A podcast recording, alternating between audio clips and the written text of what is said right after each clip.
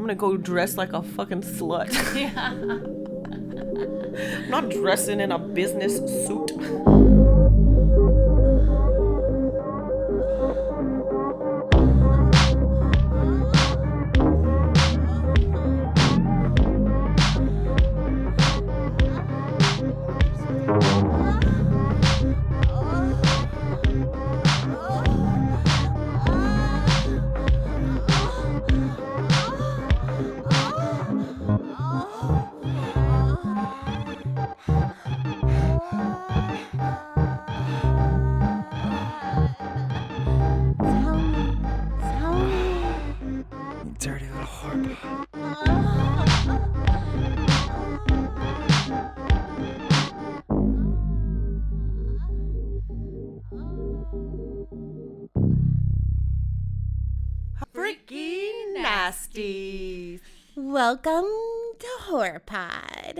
You know, when I started this podcast, I wasn't exactly attempting to make it the most sexual podcast or full blown sex magic. And it's kind of manifesting that way. And I remember when I was in school, I originally went to college for human services. And in human services, you can choose to be a counselor, a social worker, work in nonprofit. You can work with high risk youth or domestic violence or the homeless community. And we learned about all of them. And I remember this professor saying, whatever you're supposed to do, it will choose you. I didn't know what that meant, but I kept like holding that energy of whatever I'm supposed to do, it's going to choose me if I show up. I feel like HorrorPod is kind of choosing itself right now. There's no marketing going out for HorrorPod. There's nothing like really driving people to it. So I feel like who finds it is supposed to find it. And I feel like the guests who are on are kind of meant to be on right now. And these guests are bringing me healing too. But a lot of times people talk to me and they're like, how do I become the healer I'm supposed to be? Or the creator I'm supposed to be. And I think where people get hung up is we have such a small, rigid view of what a healer is, or what a creator is, or what an artist is.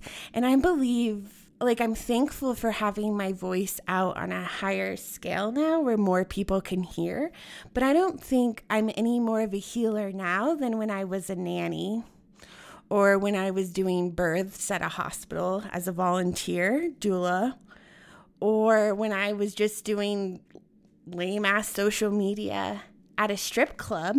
And all of them looked different. And from the outside, some people were disappointed in me and like, well, why aren't you being this healer? Why aren't you more successful?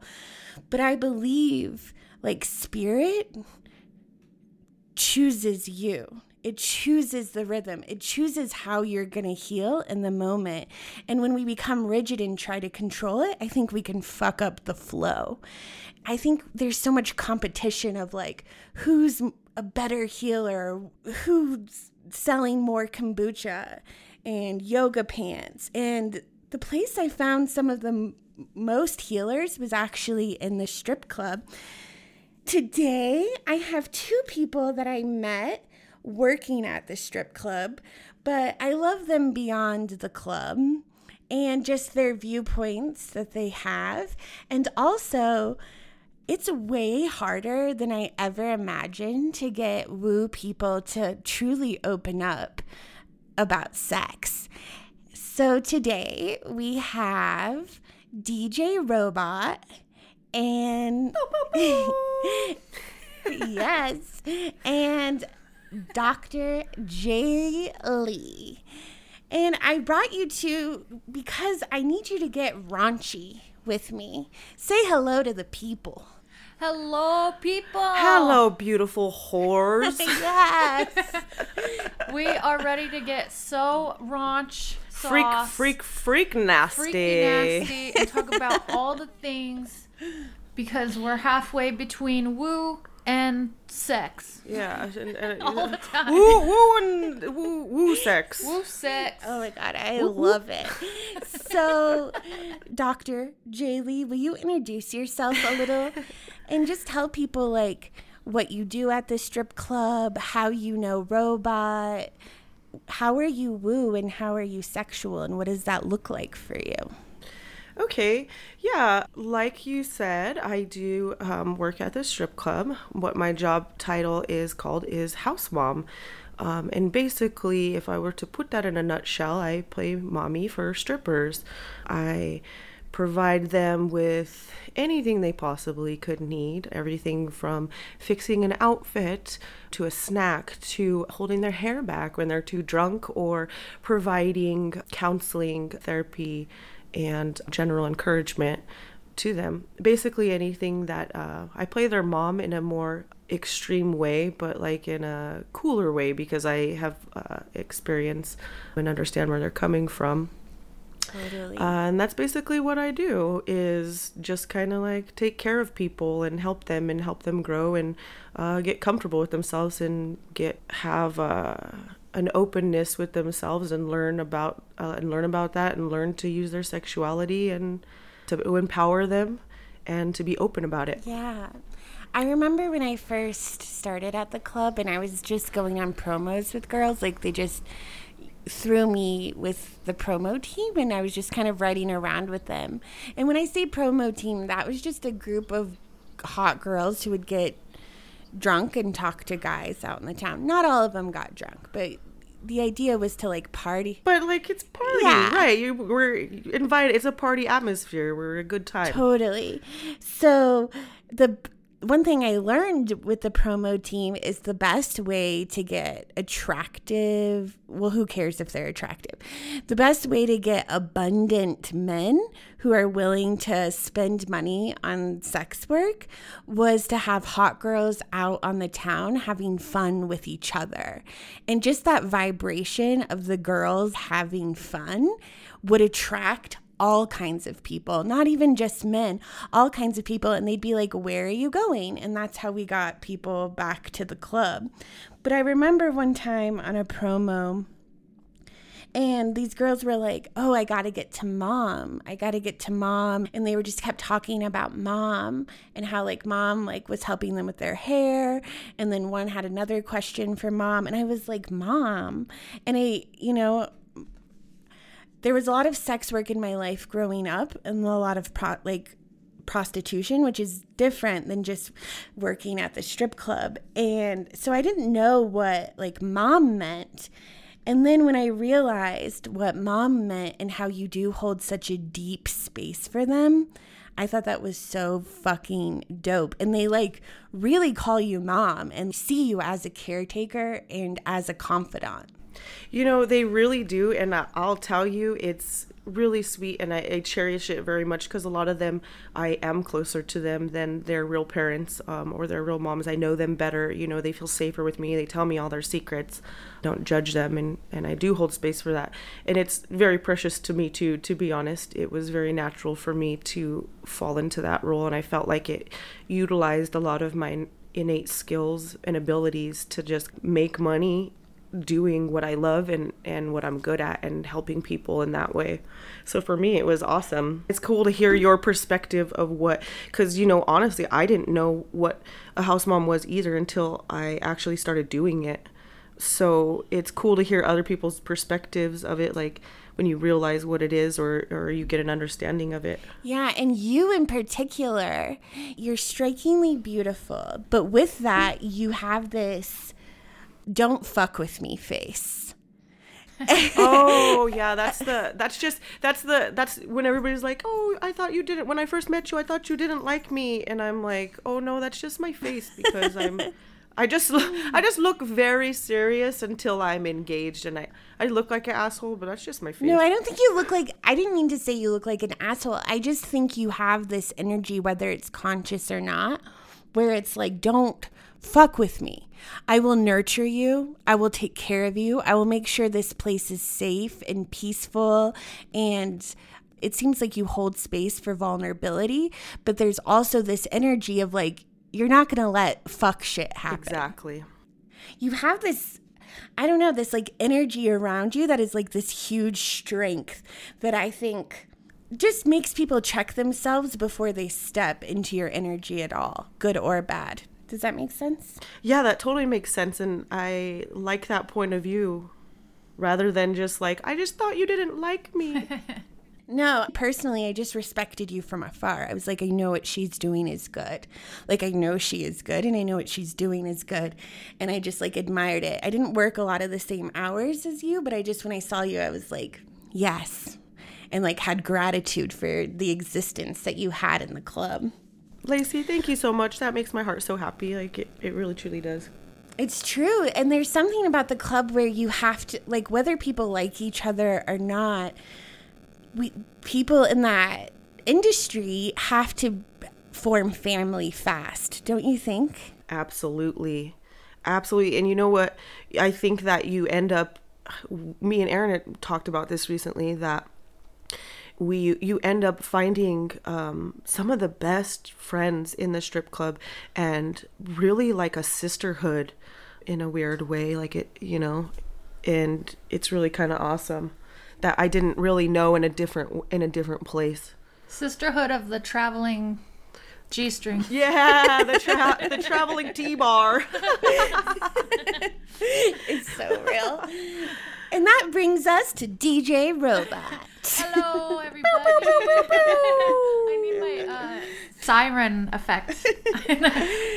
uh, Oh my god, I fucking loved having a girl DJ who was dope as fuck, who would play trap music and get everybody wildin'. But yes, I love you. Tell us about you. So, my name is DJ Robot 5000. Uh, I am a DJ that DJs in strip clubs and gay clubs and pool parties, pool parties, festivals, whatever you name it. I probably will be there playing music, starting um, the party. And I, yeah, my business cards say party starter is my job title. More than more than just that, though, I feel like I'm a healer in my way of being a vibe vibe creator and uh I don't know, just changing vibrations around the world, you know? yeah. I mean, the first night I worked, or the first night I came to the club, it was incognito. Like, I met with the owner who didn't even tell me that she was trying to hire me for the strip club. And she was like, had all these like plans for me, but I didn't really know about them. Because originally, when I applied, they were like, meet us at an apothecary for a marketing position. So I thought I was doing marketing for an apothecary. Yeah. An apothecary. The sister and, the sisterhood, the sister business. but I didn't even like I was so naive I didn't even like relate it to like a dispensary, which I That's probably why you felt like you were the perfect person for it. I'm sure she like did that on purpose to weed out the fucking weirdos that are like, "Ooh, I want to do that at the strip club. Stare at hot totally. chicks." totally. Because I wouldn't have like gone through ads and been like, yeah, I'm going to work at a club. I had like, because of my mom and who she was sexually and all of the sexual abuse I grew up with, I was just always like, I can't be a sex worker. I can't be a sex worker. Right. I, I would like lean towards it and then be like, I can't be it. And not just because obviously I could not be a stripper at Shotgun Willie's because of hotness oh. reasons. Oh. But, you know, even just like men have offered to pay me in my life now and or in years past and I had so much guilt and shame and fear of becoming my mother that I wouldn't entertain it at all. And so, kind of like I was talking at the beginning of the episode of things choosing you, the club, I thought I was going to work at it like an herbal apothecary. And then she was like, but for real. And it was so crazy because I like, I knew about Shotgun Willie's, but I didn't really know. And I had researched the owner like two weeks before. And then I did a meditation and she like showed up in my meditation and I was like, oh, I'm going to end up working with this lady. And and then she was there at this apothecary thing and then she was like okay you're going to be working with me directly and tonight you need to go into the strip club and don't tell anyone you're going to be working there and you just you go as a guest and let me know how it goes. And it was like amazing and one of the things i told her i love so much was the girl dj and i was like that that is one of your tickets. This girl is hot. This girl is cool. And yeah, I, but I do have a confession, and I might have said this on a podcast before. I was there with dudes, and I sat at a table with dudes, and one of the girls um, started motorboating me. and I got hives. Oh, oh, no. I was just like, I sound like the prudest thing ever, but I was like so nervous and coming from a place of being like such a feminist and not wanting to like hurt or sexualize the feminine. And all of a sudden, she's just like motorboating me hardcore and I like can't breathe. And then I looked at one of my guy friends and he's like, Dog, you got hives. Oh, You're not going to be oh. able to work here. like you're not gonna make it. So, and then you ain't built I, for this life, Lacey. and but in a way i feel like i don't know i have this like false sense of innocence because there's a part of me that's like this pure kindergarten teacher and then there's this other part of me that's like really fucked up and really dark and i even had moments there where i really fucked up and like did got too drunk or did some drugs and got kicked out of where I was working. You know, like bartenders had to kick me out a time or two. So, dude, if if none of that shit happens at the strip club, at least once when you're working there, you ain't ever really worked there. you weren't really an you were a seasonal tryout. totally. The worst though is when I woke up in the middle of December uh, with a to go box Caesar salad. and I was naked and oh. couldn't didn't find my way inside, but I found my way inside the to go box Caesar salad. So and my neighbors saw me in the morning. Oh but, wow. But yeah, all that was to say is I love DJ Robot. Uh, one of the questions, and you guys both can answer this if you want, just kind of what is sex magic to you? And someone recently, or a few people have touched on the fact that I talk about sex magic being creation energy. And they were saying, like, well, what if you're queer? Or what if you're choosing not to have kids? How can sex magic be creation energy if you're not like procreating with another human. I was just wondering if you guys had any thoughts about that. Well, I'll start because I am uh, gay. you, have the gay you have the gay point of view. yeah, so uh, I like girls, and I still believe that sex can have creation energy. I don't think that it has to mean creating a baby. I think that that can mean creating what you want in life. That could mean creating a new career for yourself. That could mean creating a new song, a new painting. You know, it's just the pure positive. I don't know if positive is the right word. Pure, pure creation energy, uh, kind of putting you in the flow state to uh, allow what you want in your life. That's that's how I view it. What about you, Jay? What's I would magic? say I would say um, my immediate thought on that was Have you ever heard of post nut clarity? yes. Tell okay, but but explain it. Tell us what it is. Okay, so post nut clarity is, for instance, they, most times we're referring to a guy for post nut clarity because I think that women experience it in a little bit different just because we're, as a general rule, we're just a little, we process sex and um, love and stuff just a little bit differently. But post nut clarity is mostly referred to guys and it's after they have an orgasm, there is like a few moments where their mind is clear. Almost to me, I would imagine like um, when you meditate and you try to clear your, the thoughts out of your brain the same thing guys are able to do that that happens for them most of the time that their decisions are not clear-headed decisions because they think with two brains uh, the dick brain and the head brain. But when post nut clarity happens, they have that moment right after they orgasm where things are clear, where they are able to, they feel their true feelings without distraction. Like an example would be if they had sex with a uh, a hookup from the bar immediately after the orgasm, there's a few moments where they will have their true feelings about the situation.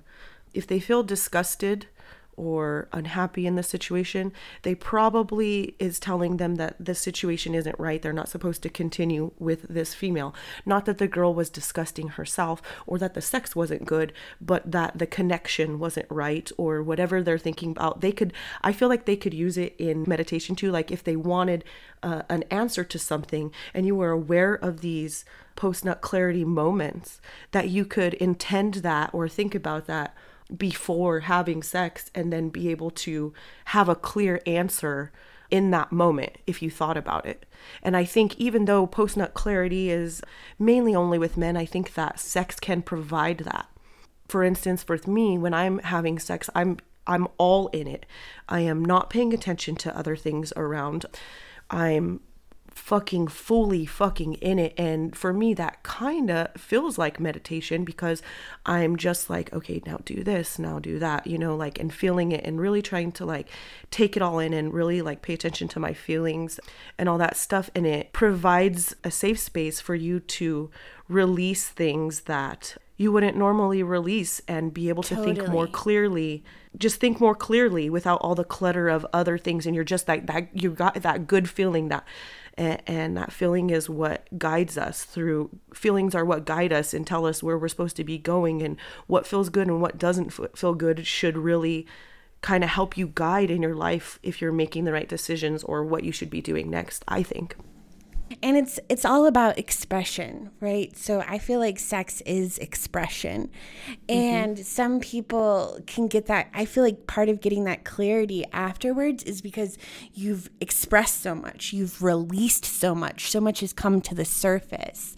and sometimes people have an issue of getting to the meditative state of sex where they're not thinking of a million things while it's happening and my thoughts on that are if you know you're going to like hook up with someone that night, express yourself before you go.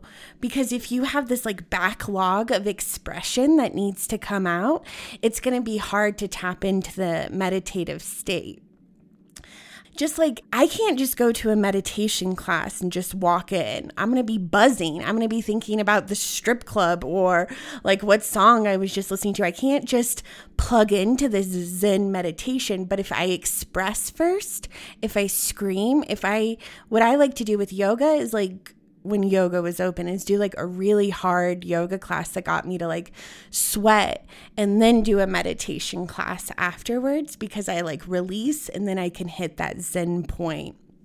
But with you, robot, do you have any suggestions of like how to tap into that creations tap, energy tap, tap sexually? yeah. well, first, uh, you gotta sing the song "Tap Tap Tap," and then your next step. No, okay, okay. So your question was how to tap into the creation energy through sex? Yeah. Through sex only yeah. or I feel like remember when you were talking about how those like real intense moments that you have with your partner where you're like on that same vibe? Yeah. So I think to get into that sexual creation energy, your partner and yourself have to be on the same frequency, the same vibe. To do that, I think looking into each other's eyes can help match frequencies. I think uh, for me, I mean, I like to put on like sexual music, not like sexual not, healing, not like that, but like don't lie to us. it's fine. I I think that the the way that you touch your partner can have a big effect. I mean, there's times that you could be fucking and it could be violent or like really aggressive sex, and that's great. But also the times that are like very sweet and soft and sensual. If you're on the same frequency and you're mm-hmm. and you're touching each other the same way, showing that love in the same way, then you feel more connected and I guess would create that would create some more of the creative Yeah. energy. You just like gave me extreme PTSD Oh, why? because you're like when I get get grooving um I like to have sexual music and I just had like a trauma flashback of like my mom would sometimes have sex in front of us with dudes. And but I would and just like blatantly in front of us as if we weren't there. But even knowing we were there sometimes which is its own sort of creepy sexual abuse um but how we would start i know like it's weird when you can start laughing at trauma but how we dude, would that is the best medicine when you can once you get to the point that you can fucking laugh at it, dude. Like, Yeah, so we would know it was gonna happen when she would like get the CD player out and Oh, uh, God. put. yeah, I'm like it wasn't. At least it wasn't a tape recorder. yeah, and she would put in the same Barry White CD, Oh, like God. a deep raspy voice and candles, and then just be having sex in front of her kids, and yeah, that's just what showed up when you were saying that. Uh, robot, do you ever have sex? Oh, when you're mad at your partner, or do you feel like you kind of can't get there if you guys had like a fight or you're just like feeling sad? I'll tell you one thing about me. I can have sex anytime. uh, sex in the morning, sex, in the, evening, sex at supper time.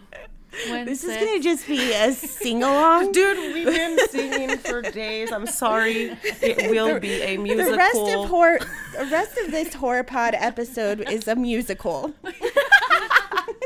So if I yeah, if we'll talk about if I'm pissed off at my partner. Um yes, I can have sex and sometimes that turns into more aggressive sex and it's and it almost solves the problems. I mean, there has to be like certain there- certain situations. Right. There has to be some conversation, you know, whatever we are arguing about. I I'm going to want to talk about it later so it it doesn't happen again. But in that moment, we didn't have a conversation. We just had sex and we got some aggression out. And then we both came and felt amazing. And then we cry or whatever. Like mm-hmm. we snuggle and it feels connected again. Because when you're angry and you're not feeling connected and, and you're not on the same frequency it's harder to have those conversations. It's hard to have arguments instead of a conversation it turns into an argument when you're angry. But if you release that then you can talk about it easier. That's a really interesting point because I feel a lot of people think you're sweeping shit under the rug if you don't like deal with your problems or deal with the issue at hand or talk about it and then just start fucking instead. But I like how you're looking at it is it taps you into the same frequency. You guys get on the same energy level and then it kind of works itself out. Is that what you're saying? Yeah, you get on the same frequency, you get on the same energy level. It's easier to have a conversation then after about whatever problems you're having. Do you ever have aggressive sex, Lacey? Yes, but with my partner that I'm having sex with now, I feel like he gets so mad at me, like so mad, like we scream at each other sometimes. While Not you're having healthiest sex? No, just like oh. in life. Yeah, wait, are we like, are we talking about the sex? You're, you got loud yelling sex fetish or kink? that that would be awesome i think actually i think that would be a great ritual is to have sex where you're just like screaming at each other Fuck you. No, fuck you. that actually feels No, you so fuck good. me. that feels so good in my body even just you saying that. Um i think well like the person i'm having sex with now is like a best friend of mine.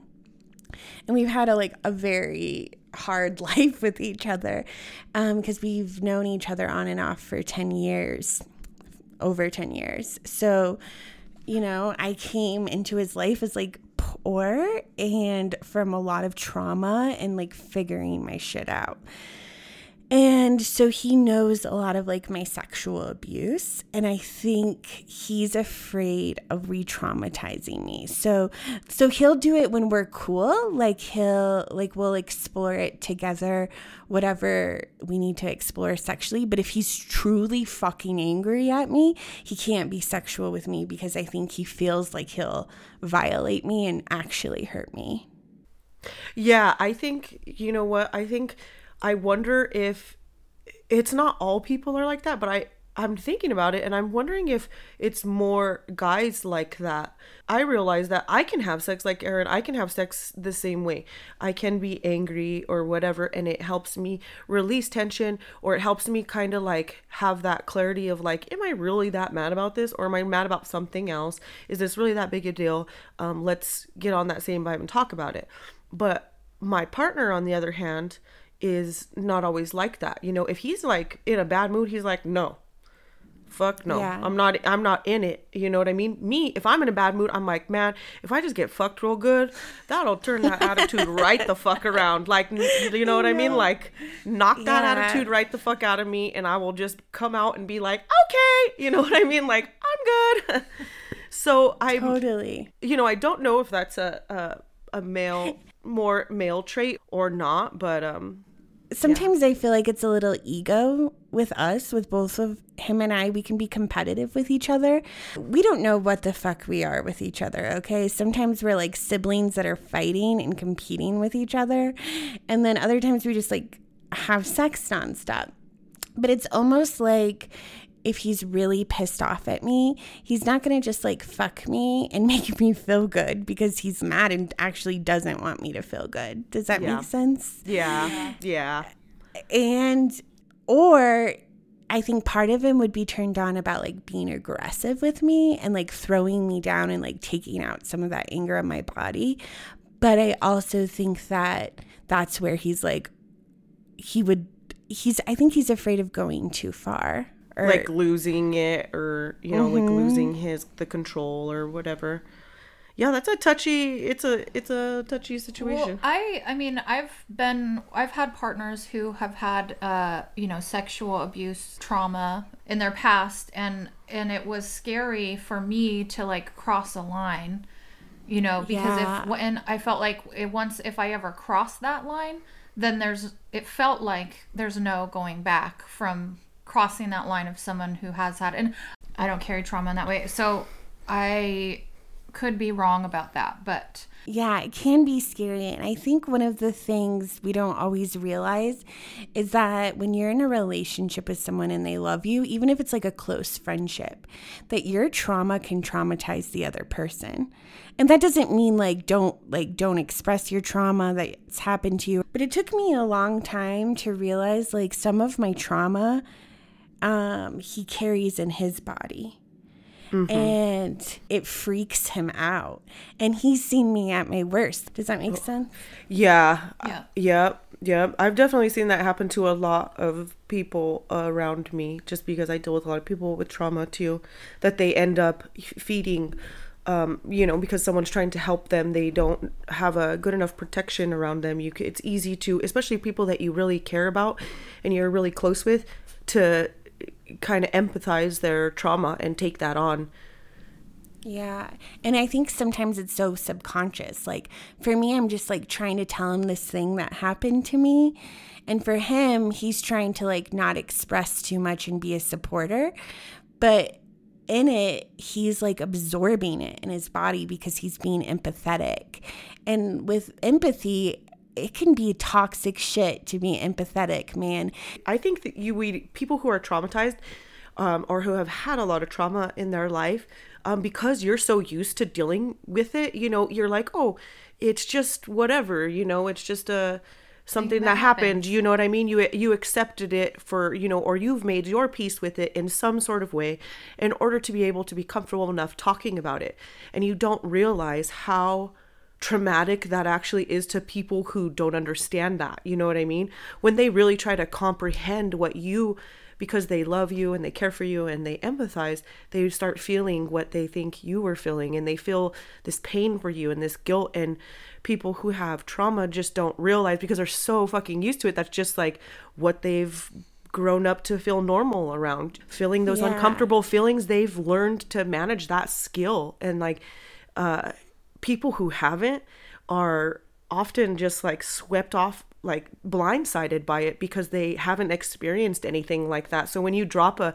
oh yeah like well then i was raped or or, or something whatever it was you know they get uncomfortable because you just like throw it in there all willy-nilly like it's like all willy-nilly um, Yeah. like it's nothing and they're like wait that's not just you didn't just throw a fucking normal uh, card on the table you just threw some fucking crazy shit on there that i was not expecting you know and wasn't prepared for Right. Like if you're someone who's been abused by men a lot, you've seen a lot with feminines who are abused by men and then they get out of their like abused by their dad, for example, and then they get out of their abusive house and then they end up in a string of relationships that are really abusive. And they're like, "What the fuck? Like how do I keep finding these abusive guys?" And then they end up blaming themselves. But in my opinion, it's because when we have these wounds in our body, everything in the 3D physical world becomes a mirror to those wounds. So we attract these relationships to help heal the wound, even though it's very painful. Right, because you're like, you know, I feel like it's you attract it because you haven't healed it yet, and it's like a video game where you're like, okay, this is uh, in order to get to the next step, I'm supposed to, in order to get past this, this trauma, this this level, I need to uh, do, you know, jump, push X, push circle, and uh, you go through if you if you haven't put the right combo or figured out through your trauma um then you it's basically like you didn't get you didn't pass that like mission. You know what i mean? So i think that you attract it until you have fully healed that that issue in yourself you know or at least in a way that it, you can move on from it Right. We're wounded in relationship and we heal in relationship. I think our musical like got really dark. I have a habit of doing that. oh no um, Jaylee, what turns you on? Oh that could be anything it depends on the day um, you sounded just like robot right then. I thought it was robot talking. well we you know we have been friends for 20 years. fucking a, Yeah, tell us how you guys time. became friends. And sometimes we say the, the same thing at the same time Oh my God.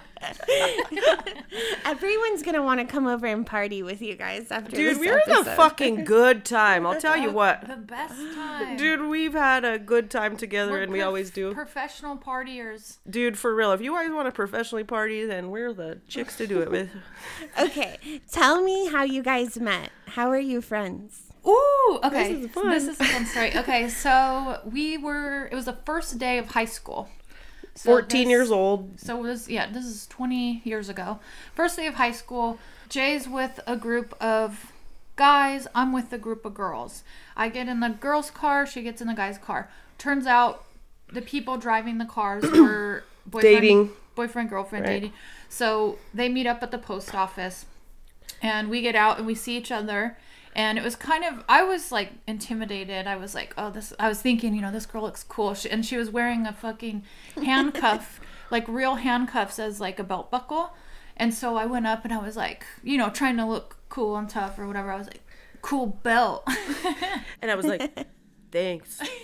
Because i was because i was like well i'm not gonna be like oh yeah. Oh thank you so much. And i'm just like i play it cool you know? I'm like thanks and honestly i don't know what happened after that but we've been fucking friends ever since like pretty much inseparable since since then uh even living in a that's how- different state now we're still so inseparable and now we have our own thing our pod and stuff and so we've been spending a lot of time and it's it's pretty fucking awesome And that's how you guys that's how you guys started working at the strip club together too, was your friendship, right? How did that happen? yeah so we've had all the same jobs together like- almost almost all of the same jobs since we've been jo- jobbing yeah, that's we've been jobbing.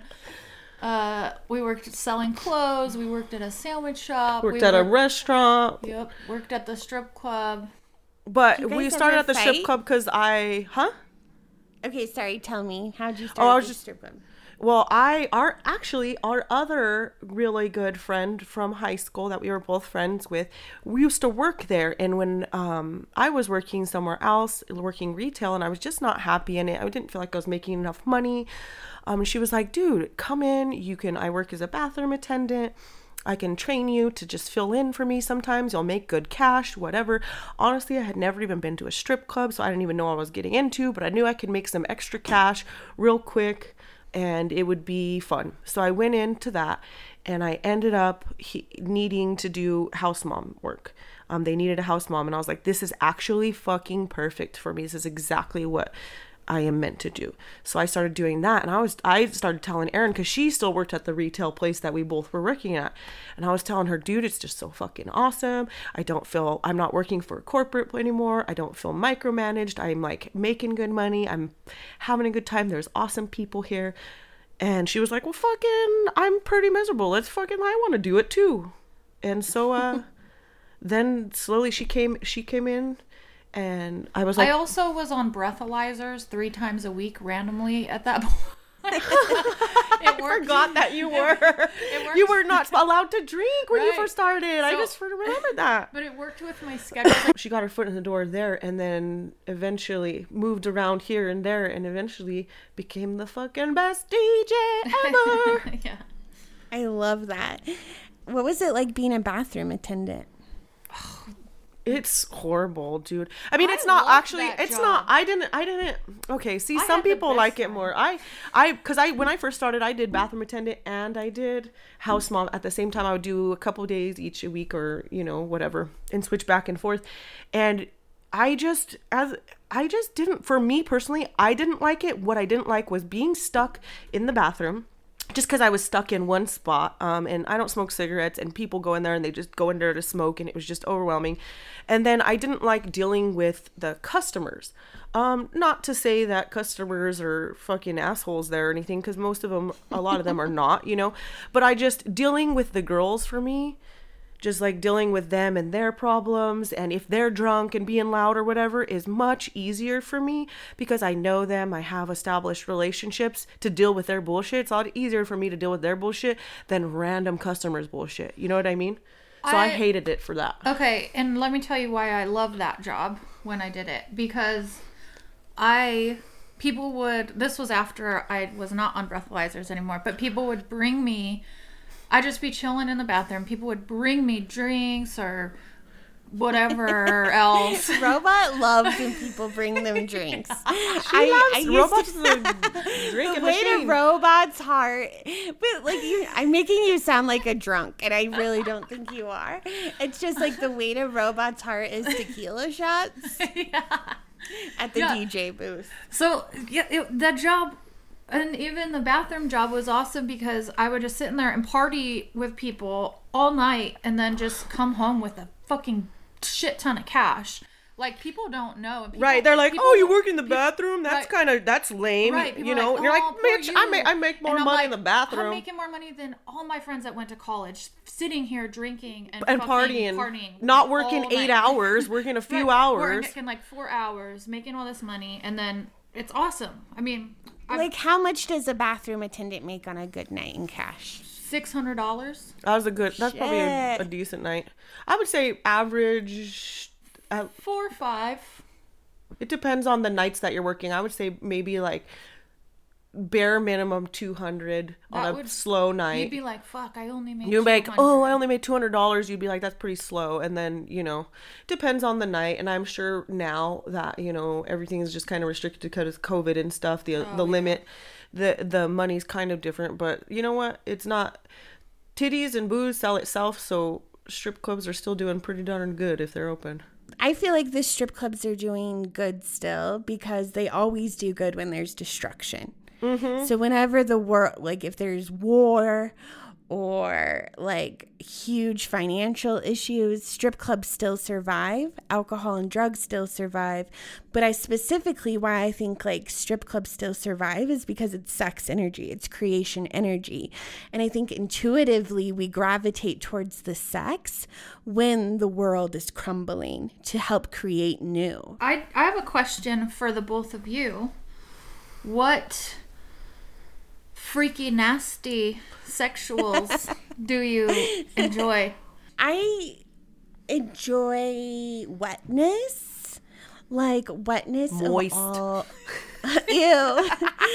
um, like for example, I randomly went to Vegas recently, but I went into the hotel room. I was like trying to like look better than I looked and went into the bathroom.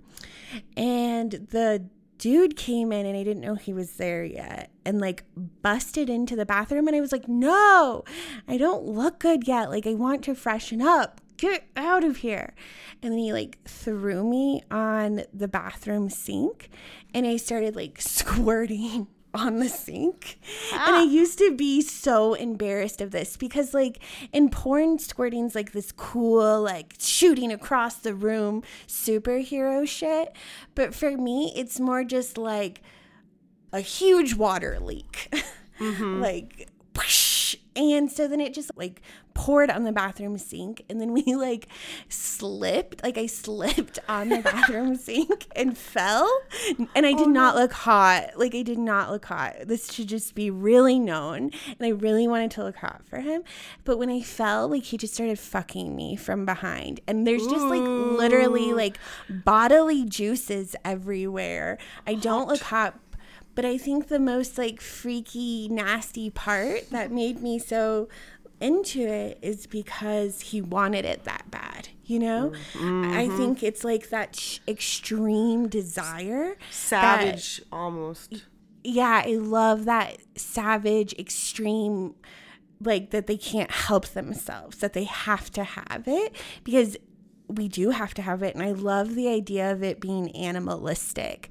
A guy called me recently and was like, I'm afraid that my dick is too small and I just don't know if I'm to have like good sex. And honestly, man, I don't want to say like size doesn't matter at all, but I think what people truly want is to be worshiped and desired. And it really wasn't even about where this dude's dick was going. It was that how bad he like wanted me and like busted me, busted in through the door and was just kissing my neck and like sucking on me everywhere.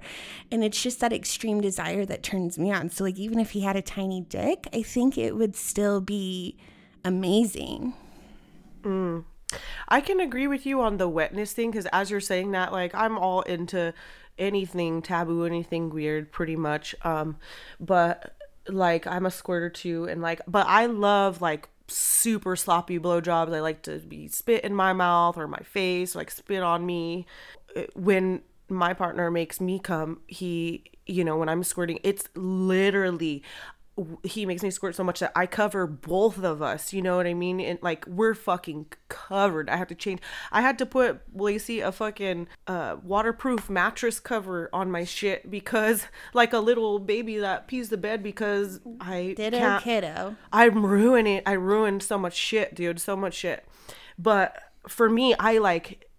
I love it. Like when, you know, getting real pretty and having a bunch of makeup on and stuff. And then just like at the end, I'm like covered from head to toe in like fucking bodily fluids, no matter what. Like I'm into blood. I like spit. I like, you know, even I like to be pe- pissed Okay, on sometimes. pause. Pause. Okay. Blood. Elaborate on blood. blood for me um not only i i'm attracted to the color red it's one of my favorites always has been um i think it's a really powerful sexual color and it always has been for me and i and i like that so part of the blood is that but i believe that blood um, and bodily fluids carry information from one person to another. I Yeah. don't know how to elaborate on that exactly more, but I it's information that you can't get another way, you know? And body oh oh fluid what was I talking about the other day with you? I was talking about oh oh fluid bonding. Lacey, do you know about fluid bonding?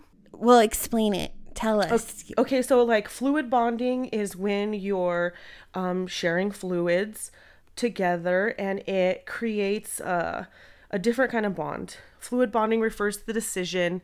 I'll just read you the definition so I'm not stuttering over here. Refers to the decision to stop using barrier protection to exchange bodily fluids with your partner. So that's basically just, you know, that can include semen, that can include blood, saliva, um, pre cum, any of that stuff, your bodily fluids, and sharing them with each other. And I believe that creates a different kind of closeness and bond than it does uh, if to use protection and have a barrier. Not to say have unprotected sex. Um, you know what I mean? Be safe.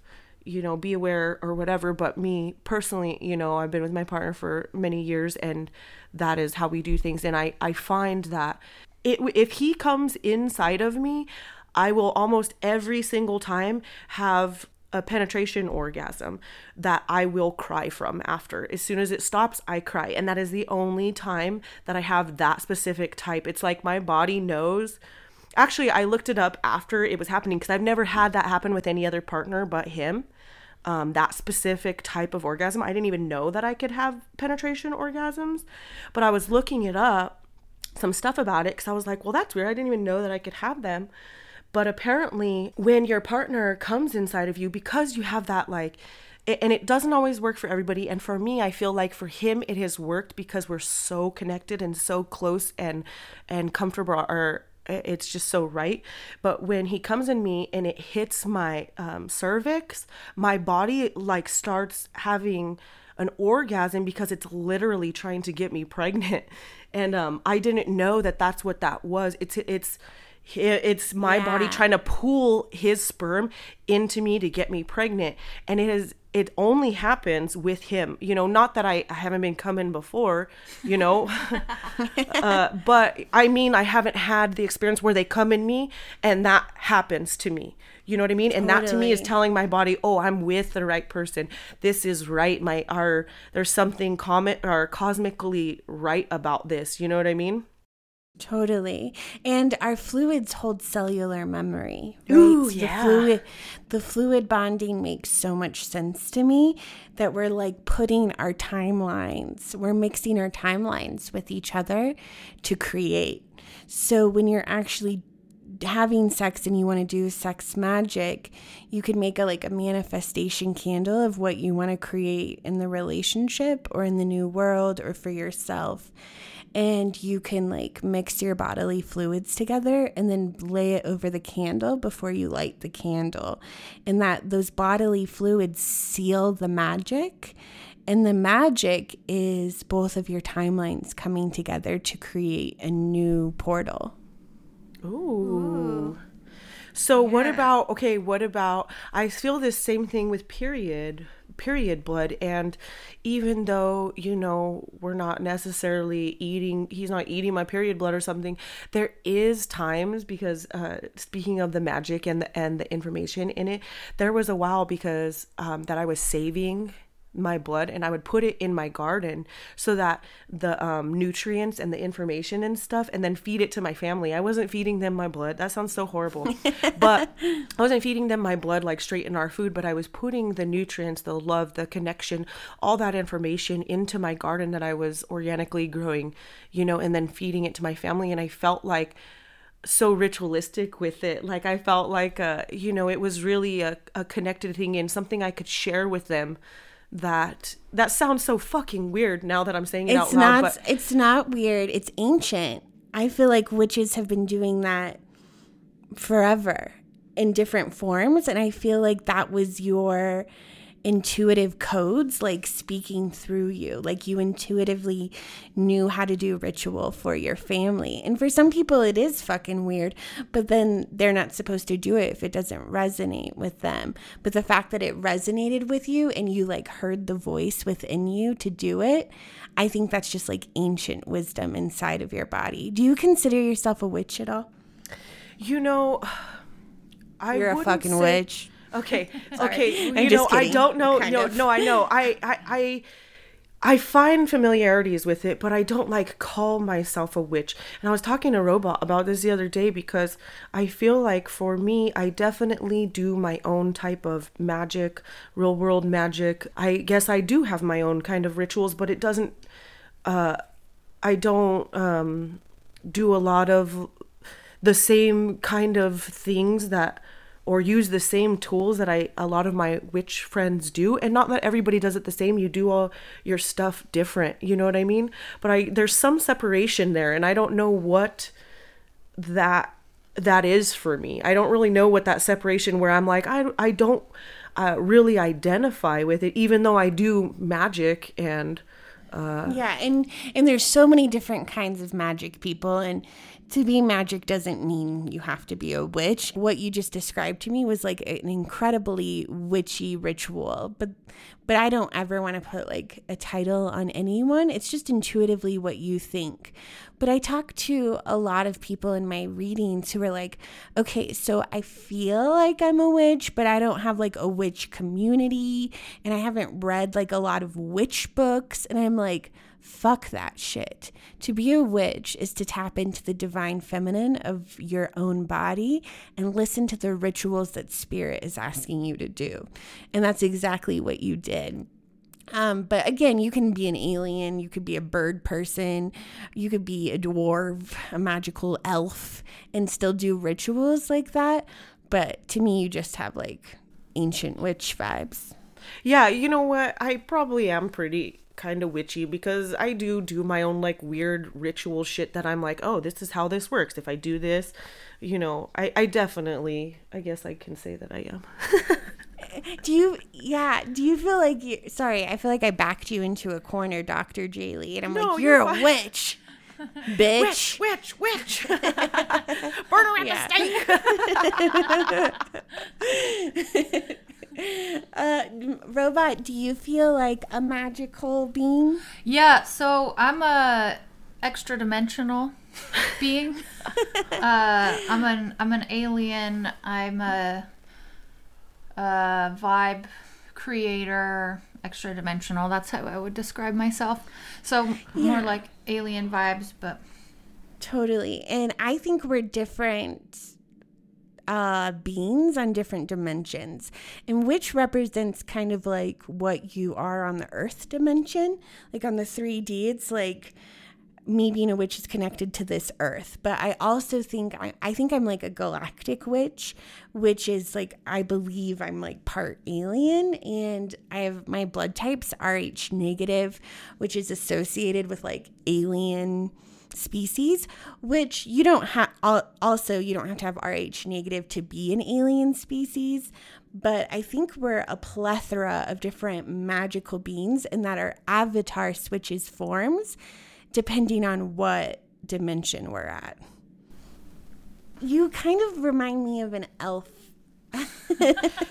Dude, that's funny Robot. that you bring that up because we were talking a lot about an elf yesterday. yeah, about elf yesterday, but why is it I I like what is the elf what does that mean? Like what is the yeah. what is it that about reminds so, her of that or, or or reminds you of that so like when i say elf i don't mean like the christmas movie elf or like santa's short elves because i definitely fit that role more than you robot. I mean i mean the um like the blonde tall elves in the woods and they just like to me create magic through their hands and can tap into different frequencies and have like a beautiful awareness, but they don't come in and like boom, boom, boom, take charge. Like, unfortunately, I'm a dwarf who's not hot. Elves are really hot. They're like tall and blonde and like long hair usually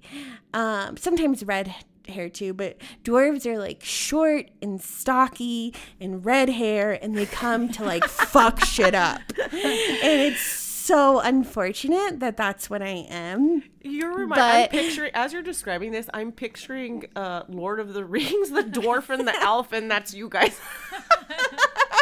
That's such a bummer. well, you descri- I, just because your description, I was like, why am I picturing Lord of the Rings? I know it's it's horrific. Don't don't Google. I've said this on another podcast and everyone Googled it, but don't Google dwarves because they are not hot. And unfortunately, if you Google a female dwarf, it I had nightmares. But oh. so I guess I don't have to keep you on this podcast the rest of the day because it's already been a long time. But I just love talking to you guys. I know this is um, actually We- going we pretty lo- good. Yeah, we love talking to you. It's the best. But honestly, I can't go yet until you guys tell me one of your fetishes because mostly I want Jaylee to talk about daddy stuff. Okay. But so, but but robots start, and then we'll go to Jaylee's daddy story. I really like having no control at all. I want to feel like I'm I, f- I physically I like my body pinned down and I want to feel like I couldn't escape if I wanted. I like the feeling of the body weight uh feeling like I could die at any moment is um that's my that's my fave. So, do you feel like there's any emotional or magical connection to the, to that like desire? Um I think I think it's because you're a damn control freak in real life. yeah, I yep, I have to be You need to release that. Yeah, it's like the only time in my life that I don't have control. And I love Wow. that feeling. You're a control freak. Yeah. She's a super duper planner, dude. I Oh, plan. it, it must kill you to edit my podcast because I'm like, uh, mm, I'm the opposite of a planner, the furthest away. Um, when you're in relation, like romantic relationships, are you controlling in them? Um, yeah, I tend to get with people who are more free flowing. My all actually, yeah, when I think of all my past partners, um, they're all just free flowing, do whatever. They don't have a plan ever for anything.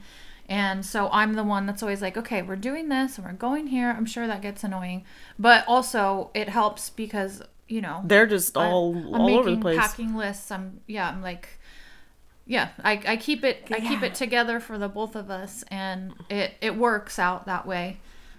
Yeah.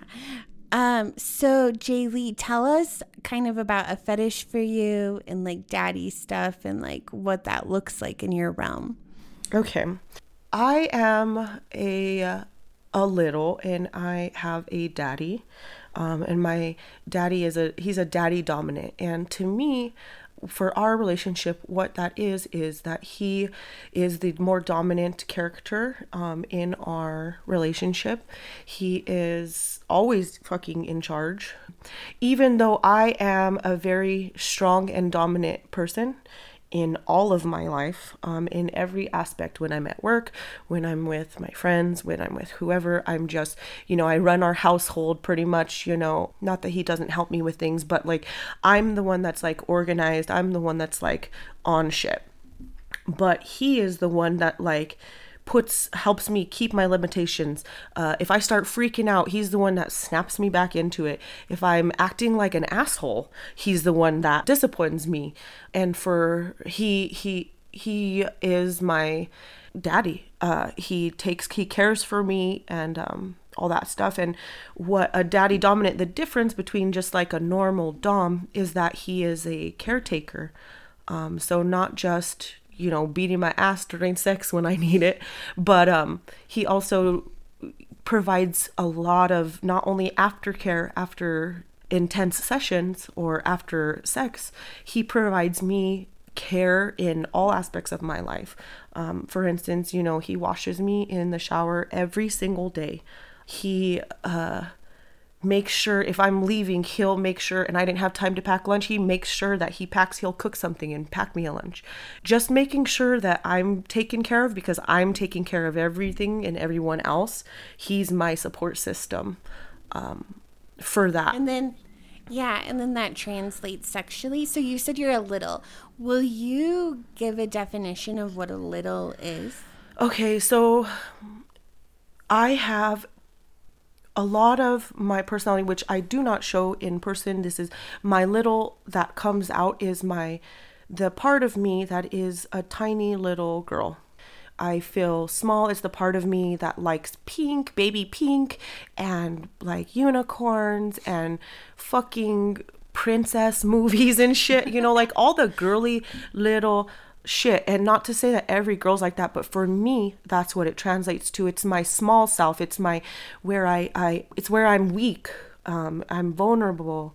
I'm i feel small and little. I don't know if i can explain it better than that. You know i it's my it's my the version of my myself when i am my smallest.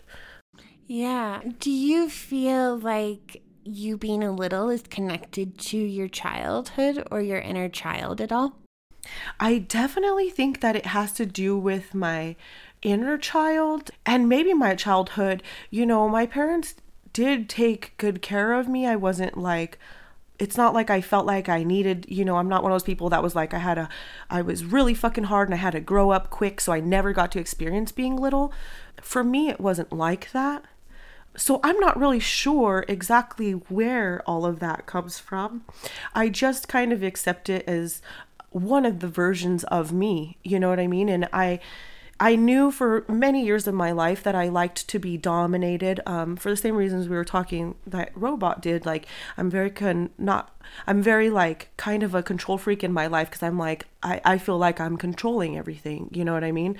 Um, so I'm I'm very much like, oh, I've got a plan, I'm ready for this, I'm prepared, and I'm I'm in control all the time. So I need that release of not being in control. And I will not give that up unless I am forced to.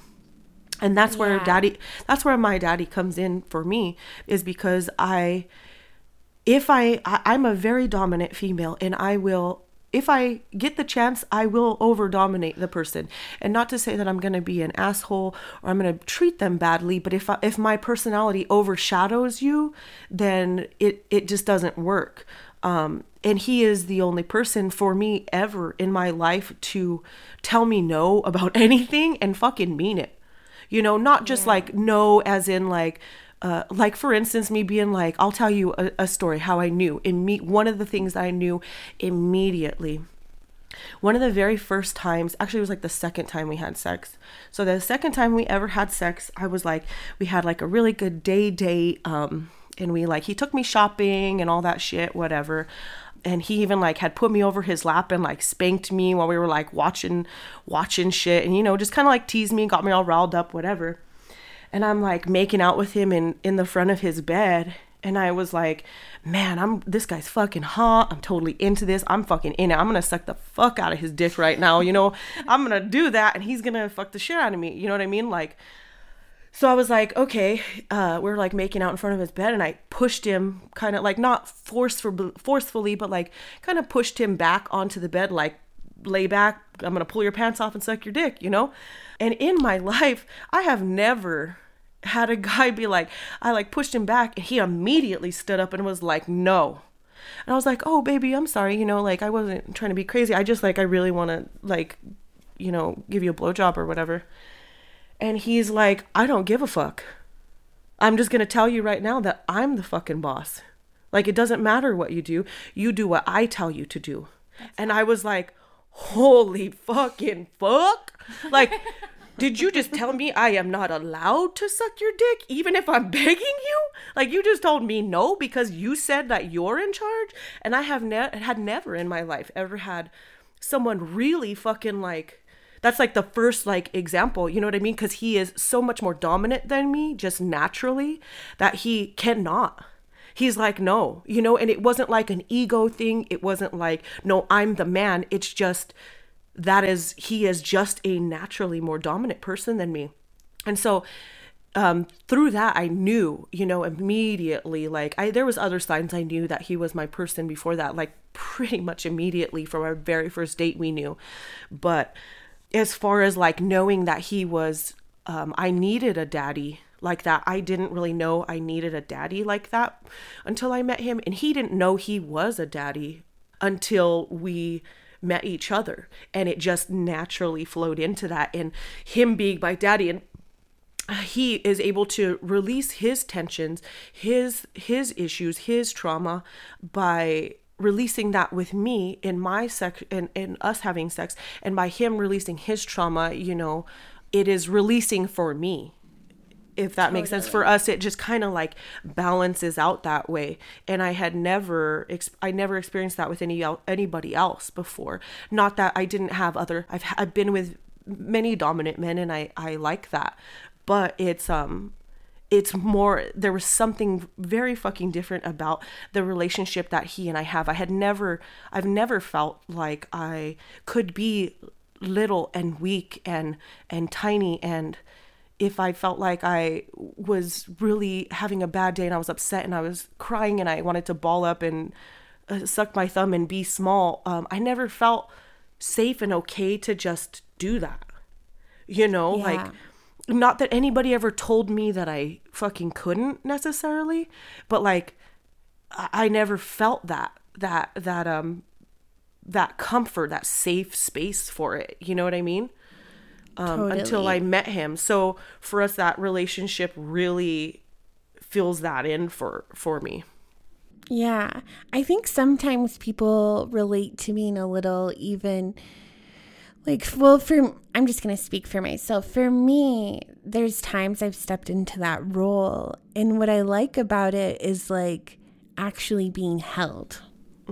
And even if it's like held aggressively, um, I wasn't held as a child. And even people who don't have like trauma and quote unquote good parents, parents in the 80s and the 90s, they were just like busy working and they weren't really like taught that holding a child is so fucking important and how it affects their development.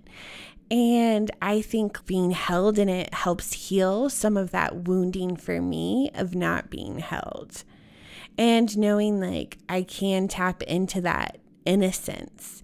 And that innocence can attract like dirtiness and darkness. And I can play with it in a way that doesn't hurt me, but I, I can explore it through pleasure. I agree But I- love talking to you guys. I'm really waiting for. Is there another song up your sleeve? Whoa.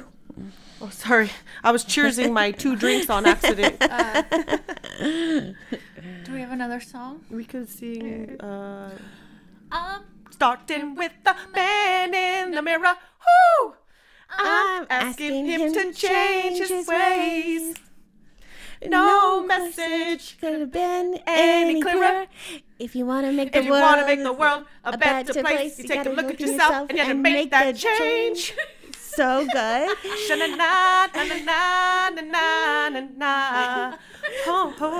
There was a time my dad was uh, like in a halfway house.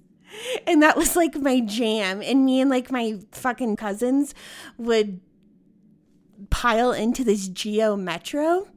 And they didn't have a heater. And we would all sing that on the way back. Um, is because it would fog up the windows so bad that they couldn't see in the cold in the winter because there was no heater. But when we would just, when we just got to like step into the fact that it was going to be fucking cold and we'd roll down the windows and we'd scream that song.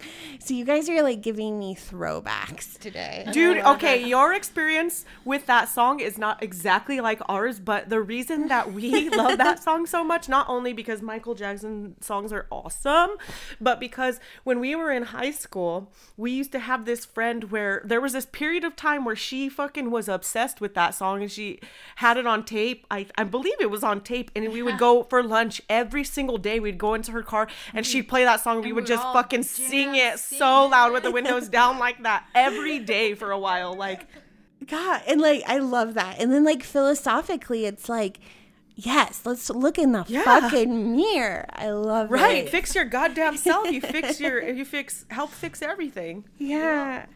Okay, I love you guys, and I know there's so much more we can talk about, but thank you for being here. I see you both as healers. Um, I see you both as creators, and you can both hold such beautiful fucking space. Um, robots, tell people where they can find you and where they can listen to your guys' podcast. So you can find me at DJ Robot 5000 is my Instagram handle. Uh, you can check out our podcast. It's on Spotify, and Apple Podcast. It's called Life Explained in Crayons. And I am Dr. Jaylee. You can find me on Instagram as Dr. Jaylee Wins. Um, if you look that up, there will be two profiles, and you may choose your poison. Check out our podcast. Yeah, check out our podcast if you want, you guys. And we also have an Instagram for our podcast, um, also called Life Explained in Crayons, where I post shitty memes that go with the theme of our um, releases. Each time we release a new episode, I try to make, upload, make some shitty memes and uh, hope that other people laugh at them too. So if you want, check that out too. Dope. You can find me at lacyfree.com. You can book a reading at lacyfree.com. If you want to talk more sex, you can do a sex power reading or a superpower reading or a holographic healing session. Um, you can find me at Lacey is free on Instagram. And I'm sending you all love and sacred fucking rage.